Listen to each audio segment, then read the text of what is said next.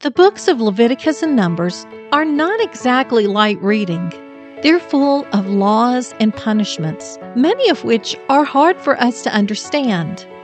It's easy to gloss over the difficult scriptures and focus instead on the feel good stories. But if we do that, we miss out on the full message of God. Numbers 5, verses 11 through 31, deals with the unfaithful wife and how she should be addressed. God begins by explaining the circumstances. If any man's wife goes astray and behaves unfaithfully toward him, and a man lies with her carnally, and it is hidden from the eyes of her husband, and it is concealed that she has defiled herself, and there was no witness against her, nor was she caught.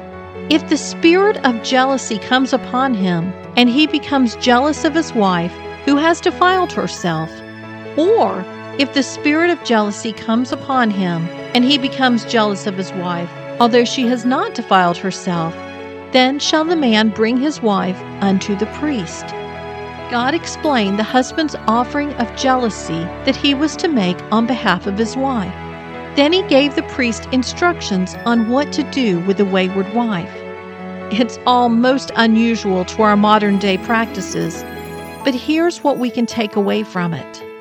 First, though the woman may sin in secret with no witnesses, God sees. He instills a sense in the husband to know something is wrong.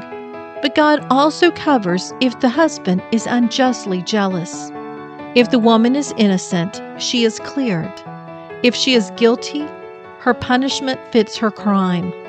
I'm Sharon Wilharm, host of All God's Women. For more stories of women in the Bible, visit allgodswomen.com.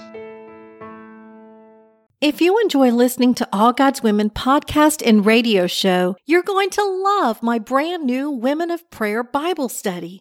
Get to know the character of God by studying the prayers of women in the Bible. Grab your copy today, available in paperback and Kindle.